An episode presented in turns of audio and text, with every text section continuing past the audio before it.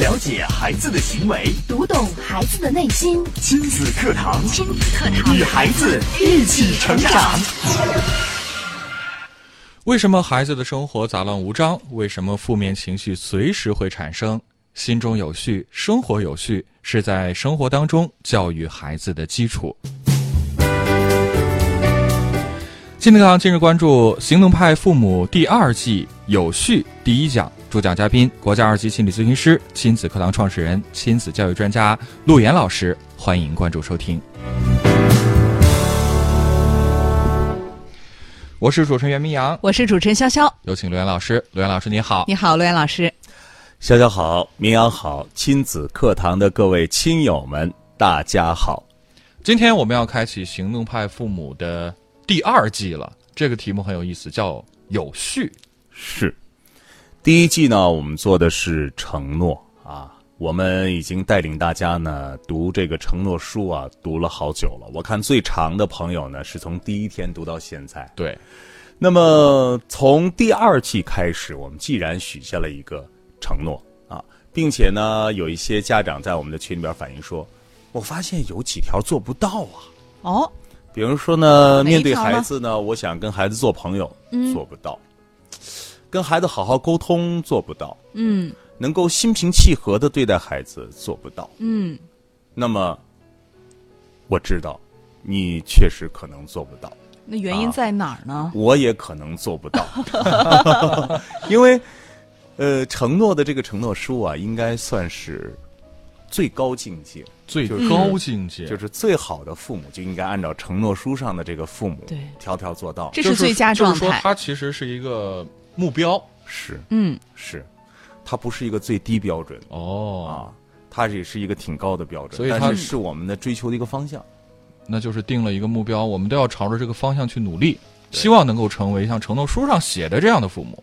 你看，咱们亲子课堂做了这么多年了，九年的时间了，嗯，天天咱们也是苦口婆心，各种各样的观点跟大家讲，讲过来讲过去啊，你发现你做到的部分有多少？嗯，还真是不多。估计说一百条，能能做一半儿，我觉得都不错了。所以我们现在其实没有太多的奢望，对，我们就把这十二条做好就行了，就是承诺当中的十二条。嗯，而我们行动派父母从今天开始。就是要给大家定期的任务，你要完成了，太好了。就是这些任务，就是帮助我们，让我们达到这个终极目标。就是你，你去会觉得，比如听了这么多期节目，我们节目的录音，大家在网上其实也很容易找到那么多期。呃，很多人会觉得这个，哎呀，我是想学，我是想进步呀，但是面对这么多老师讲的理论，我觉得都挺好的，但是我无从下手。那没关系，今年陆岩老师带来这个行动派父母啊，就是给大家。从头开始制定一些行之有效、立竿见影，你马上就能操作上手的方法，对，跟着我们行动就行了。对，是，嗯，知道第二集为什么做有序吗？嗯，就是因为刚刚明阳说到的，我们的家长无从下手嘛。是，哎，并且呢，我所在行动派父母里边让大家的行动，大家可能会觉得为什么要这样做，是吧？嗯。但是呢，我所有的这个行动派父母都是从我们的日常。大家核心集中提出的问题筛选出来的，嗯，就是看似我们是在行动，没有解决你好像你现在最棘手的问题，但是都是从这些棘手问题里边挑选出来的。是，我们来说说大家生活当中的一些困惑。嗯，早晨起床要送孩子去幼儿园，对，那家里就跟打仗一样。是，孩子呢，要不哭，嗯，要么闹。就是我在想，才几岁的孩子，他怎么起床气就这么大呢？对呀，然后呢，怎么说都没有用。嗯，然后家里边闹的，每天早上起来心情都不太愉快，是孩子都要哭一场啊，然后才能够送到幼儿园。嗯。就什么时候孩子能够早上到点了，哎，他乖乖就起床了，穿好衣服，然后洗完脸，高高兴兴的就去上学上幼儿园了。如果这样的话，该多好啊！对啊，陆老师、明阳老师，你给我说怎么办呢？嗯嗯，好，孩子上小学了，每天早上起床啊，都要不断的催，嗯，孩子该起来了，嗯，孩子吃点饭吧，嗯，都做好了，嗯。孩子是衣服衣服找不到，书本书本没收拾，嗯，作业作业还没有签字，饭也没吃，是呃外罩也没拿，喷儿就窜出去了。时间到，嗯，孩子不都是这样吗？而且早上 这种场景，对我在很多家庭里边，是啊，应该是司空见惯，每我在天都在想上演呀啊。，就是有没有谁家的孩子是到点自己就起床了，然后自己按时吃完饭，收拾好书包，然后去上学？有这样的孩子吗？必须有必须有，正常的状态，应该是这样就这是正常的状态。如果生活当中天天我们都在这种状态下，我们是不是生活跟打仗一样啊？是啊，再说一种情况，咱们来说说大人。嗯今天呢，小王又迟到了。嗯嗯，小王怎么老迟到啊？我们都烦了，是不是？嗯，咱四个约好了一块儿吃饭呢，又迟到了。对，别今天还有正事儿。嗯小王一来，哎呀，喵，我跟你说呀，哎呀，你都不知道啊，今天的路上啊，那堵的，你看，我都不知道这咋会堵成这。什么情况啊？我都说这这这这个城市哒哒哒哒哒哒哒就开始，嗯嗯你都不知道，我今天这个车呀，嗯，路上坏了，哎呀，气儿没有了，嗯我就充气儿去了，嗯，就小李补胎了，要不咋会这么晚呢？没油了，出门先加了个油呀！你不知道那加油站排队排的，你都不知道，我跟你说，昨天晚上肯定又是我老公，嗯嗯，把钥匙不知道不知道给我放哪儿了，我今天找钥匙找了半个小时，嗯，总之都是问题。对，有没有遇见这样人呢？太多了。一迟到了满腹理由对呀、啊，都是都是别人的事儿，要不是老天的事儿是吧？要不是他媳妇儿的事儿，要不他老公的事儿，嗯啊，这个迟到了，有情可原吗？嗯，人家那情况那么多，属实啊。属实啊，个个都在啊。金水路这会儿还可能还有点堵呢，对呀、人对不对钥匙找不到了，那总得找到啊。对啊，怎么办呢？生活当中这样的事情我们遇到太多了，嗯。孩子的拖沓，啊，生活当中的各种各样的迟到，嗯。还有呢，就是你遇到一些问题，你本要是好好解决，但是没有解决，嗯，那么这些问题的核心在哪儿呢？在哪儿呢？就很多朋友可能会说，那过日子嘛，柴米油盐酱醋茶呀，这就是会出现这样那样的问题，不如意之事十有八九呀。对生活就是这样的。所以呢，当我们每天都处在这种比较混乱状态的时候，我们不禁要问一下自己：你有没有掌控好你的生活？所以，行动派父母第二季，我们主要的任务就是有序。什么有序？让你的时间有序，嗯，让你的空间有序，哦，让你的心情有序，嗯心理有序。嗯，也就是说，做一个心中有数的人哦，啊。那怎么样做一个心中有数的人呢？做一个有序的人呢？我们就要开启今天的行动派父母。嗯，今天我们的行动派父母是跟大家分享到了第二季，就是有序了。是。同样，我们还是邀请大家加入到我们行动派父母的社群当中来啊。呃，罗燕老师也会在稍后给大家来布置我们今天行动派父母到底要做些什么的具体作业。那大家每天可以在社群当中来互相的监督，共同的督促完成我们这一季的行动。您可以关注微信公众号“亲子百科”，回复“行动派”，扫码入群就可以了。典型的教育问题，家长的普遍困惑，先进的理念讲解，有效的技巧传授，亲子课堂，为人父母者的必修课程，让您轻松娃住孩子，成就孩子的一生。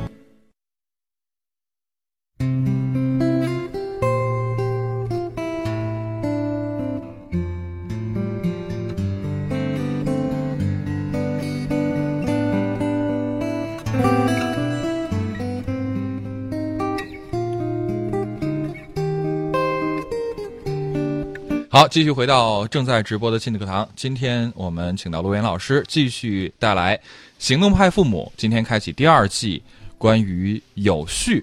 刚刚罗岩老师一提到这个词儿啊，我就突然想到了一首歌，什么歌、很有。年代感了。但是呢，听完这首歌，可能很多人会觉得生活不就是这样吗？嗯，我们听一耳朵吧，好，不知道能不能唤起很多正在听节目的朋友的这种回忆。一团麻，那也是妈生命成的花，生活像一根线，也有那解不开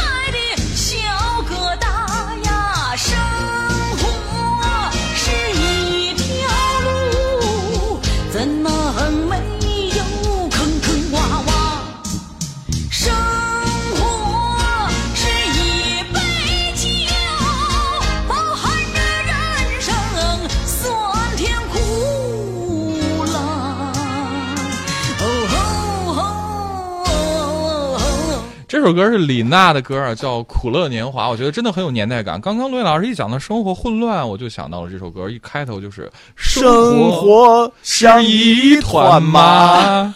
还有我我我我原来接的那句话是总有那解不开的小疙瘩呀。哎呀，唱的小太疙瘩。就是呀，这生活不就是这样吗？人家歌里都唱了呀。所以你看，千万别有这种意识，就是我们很有这种认可，我们对，我们对什么特别容易认同吧？就是这种苦难、苦难。啊，比方生活很难呢。对，呃，有一个心理学的一个这个研究发现啊，人们记住生活当中特别苦难的事情和那些特别幸福的事情，苦难的事情更容易被记住，苦难哦，更容易产生一些认同感。因为有共鸣啊。所以我们不要有这种悲情的情怀。那我们来想想，为什么生活变成一团麻，还总有那解不开的小疙瘩呢？在当时那个年代，我们生活呀比较贫乏，是，我们物质上呢，很多时候呢需要你，有我们有很多的一些担心。就是因为这个贫困所产生的一些困难。呃，那么从那个年代到现在，其实我们内心还是有匮乏感的，就我们想得到的更多。嗯，比方说我们现在买东西，很多人为什么在淘宝上，就是一旦开始会买货了，对，这个、呃就挺可怕的，是吧？家里一天一个包裹，一天一个包裹，然后你会发现，其实你家里有很多东西是没有用的，对买了一些很多的次品，是，你弄了一堆一柜子的衣服，你发现能穿出来的很少包，括现在什么东西都是什么九块九包邮啊，什么什么拼多多呀，砍价呀，哎，是就觉得吧？好便宜，好 便宜，忍不住非要买，别说了，咱仨都砍过。可是买回来了哎，，明阳没砍啊，正儿八经，潇潇砍了，我也砍了而且寄回来了是吗？啊，得到了感觉了，如何？感觉没有买的那正儿八经的东西好。你看，但是砍的时候又忍不住，必须得砍。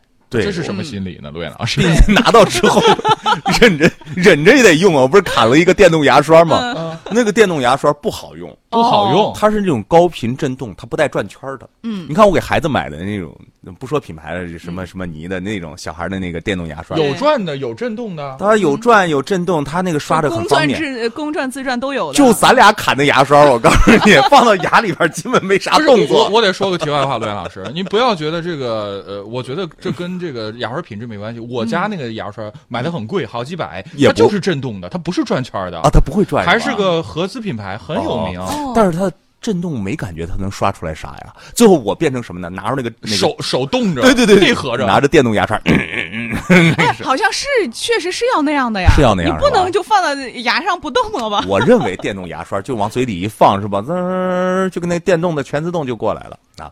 好，赶快说回来，说回来，扯远了。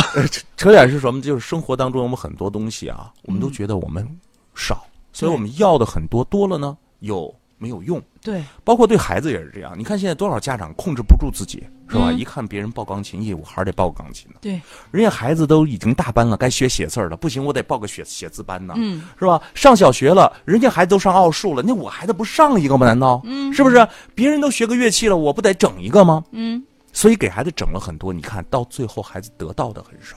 嗯，就是孩子对这些东西到最后变成什么呢？无所谓。我们小时候吃上一块糖，啊，弄了一块螺丝糖，弄了一个高粱饴，是吧？嗯珍贵的，我就记得我小时候得了一块高粱饴，我我吃了半块，我留了半块回来给我妈妈，哎嗯呀，就那种珍惜啊，是吧？现在孩子搁着那糖都没人要对对啊，进口的巧克力啊不吃不吃吃恶心了。啊，要不就是吃两口吐了，嗯，是吧？买个玩具两天没用了。是，生活当中有很多这样的现象，说明什么呢？说明我们还没有真正的富裕。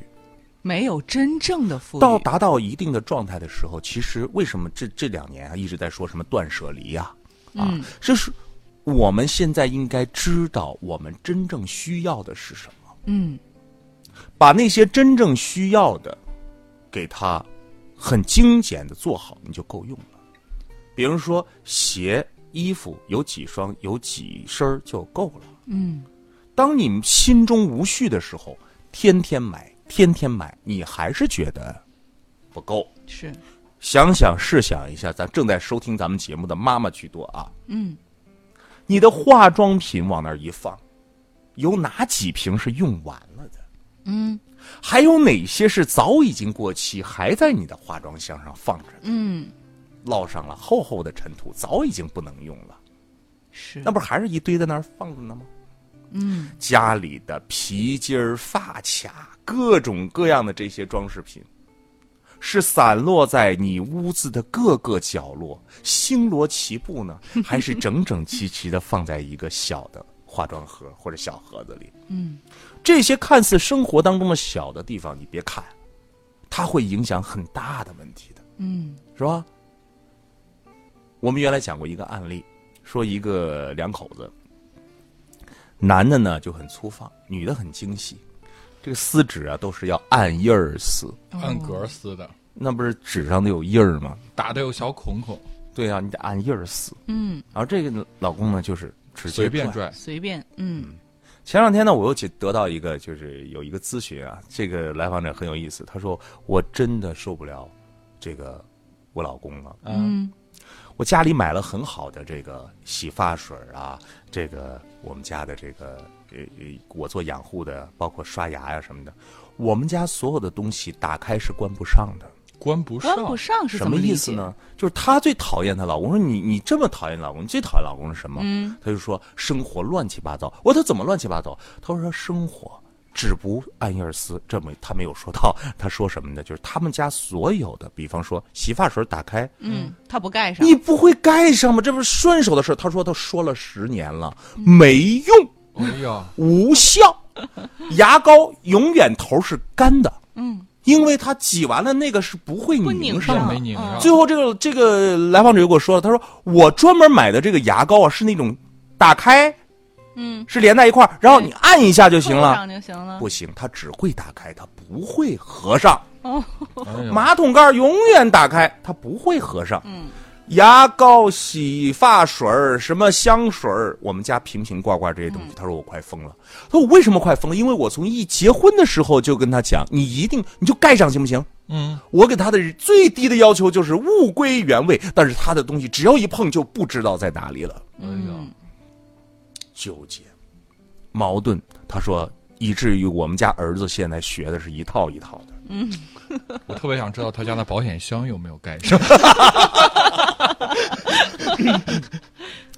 有没有生活当中这种情境呢？大家回想一下。太多了。如果两个生活习惯都不是一样的人在一块儿，真的是很麻烦。对，那么这些事情呢，其实真的，我们从这个事情本身来讲，无关无大小，嗯，但是这个事情会蔓延到你生活的方方面面。对呀、我前两天还看了一个电影啊，嗯一开头的时候讲的就是呃一对已经七十岁的夫妇，然后有一天这个女主人过生日了，呃。男主人回到家，衣服随便往地上一扔，然后看见桌子上有一束花，然后呃，这个女主人就说：“哎，这是我们呃这个呃有一个写作班的同学们之间的约定啊，谁过生日我们就送一束花，今天是我的生日。”嗯，然后那男的就说：“啊，今天是你生日啊，好吧，这么多年我也没送过礼物，我也送你一件礼物，别选嗯。太贵的哟。啊，然后女那个女主人就说：“说好啊，我想要一个礼物，不贵，才九块钱。说哎，才九块钱不贵啊，你要什么？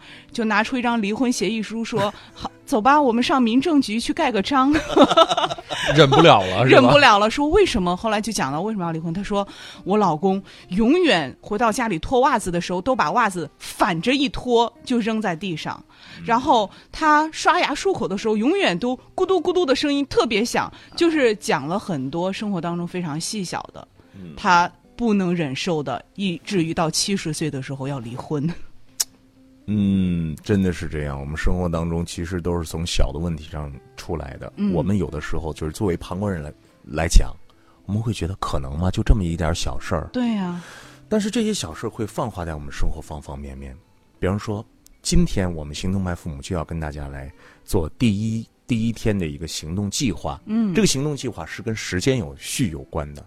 你会发现，你们家的节奏是一种非常非常心中有数，然后是一个平缓的节奏，还是做任何事情都感觉很着急？嗯，还有一些家长跟我反映说，我们的时间不够。不够。对，很多家长跟我说：“哎呀，我跟你说，孩子现在太忙了，时间不够。嗯啊，怎么个时间不够？一写作业得写多长时间？嗯我还要带他去学学钢琴啊。嗯然后呢，我们家还要再给孩子一个什么什么时间，不够。嗯，然后不够不够之余呢，就开始说了，你都不知道我有多辛苦啊！哦，啊，每天看着孩子写作业，然后做了好多好多事，我太累了。嗯那么原因在哪儿呢？真的是时间不够吗？嗯真的是太累了吗？真的是让这个家庭都身心俱疲吗？嗯是因为时间根本就无数，你内心的时间无数，时间无数。时间无数。嗯所以进入到今天的行动派父母，理念方法天天学，可对孩子的教育就是没效果。各种道理你都懂，为何就是做不到？那么，就从今天开始，做行动派父母，用行动，用行动影响孩子。今天的行动派父母有序，我们邀请所有正在收听节目的我们的父母朋友，今天给家里边制定一个时间表：早晨几点起床，几点完成洗漱，几点出门，中午几点回家，几点完成中饭，几点休息，晚上你的时间的安排，几点把作业写完，几点上床，几点睡觉，请各位完成自己家庭的作息时间表。自然的生活，自然有序，才能够教育出好孩子。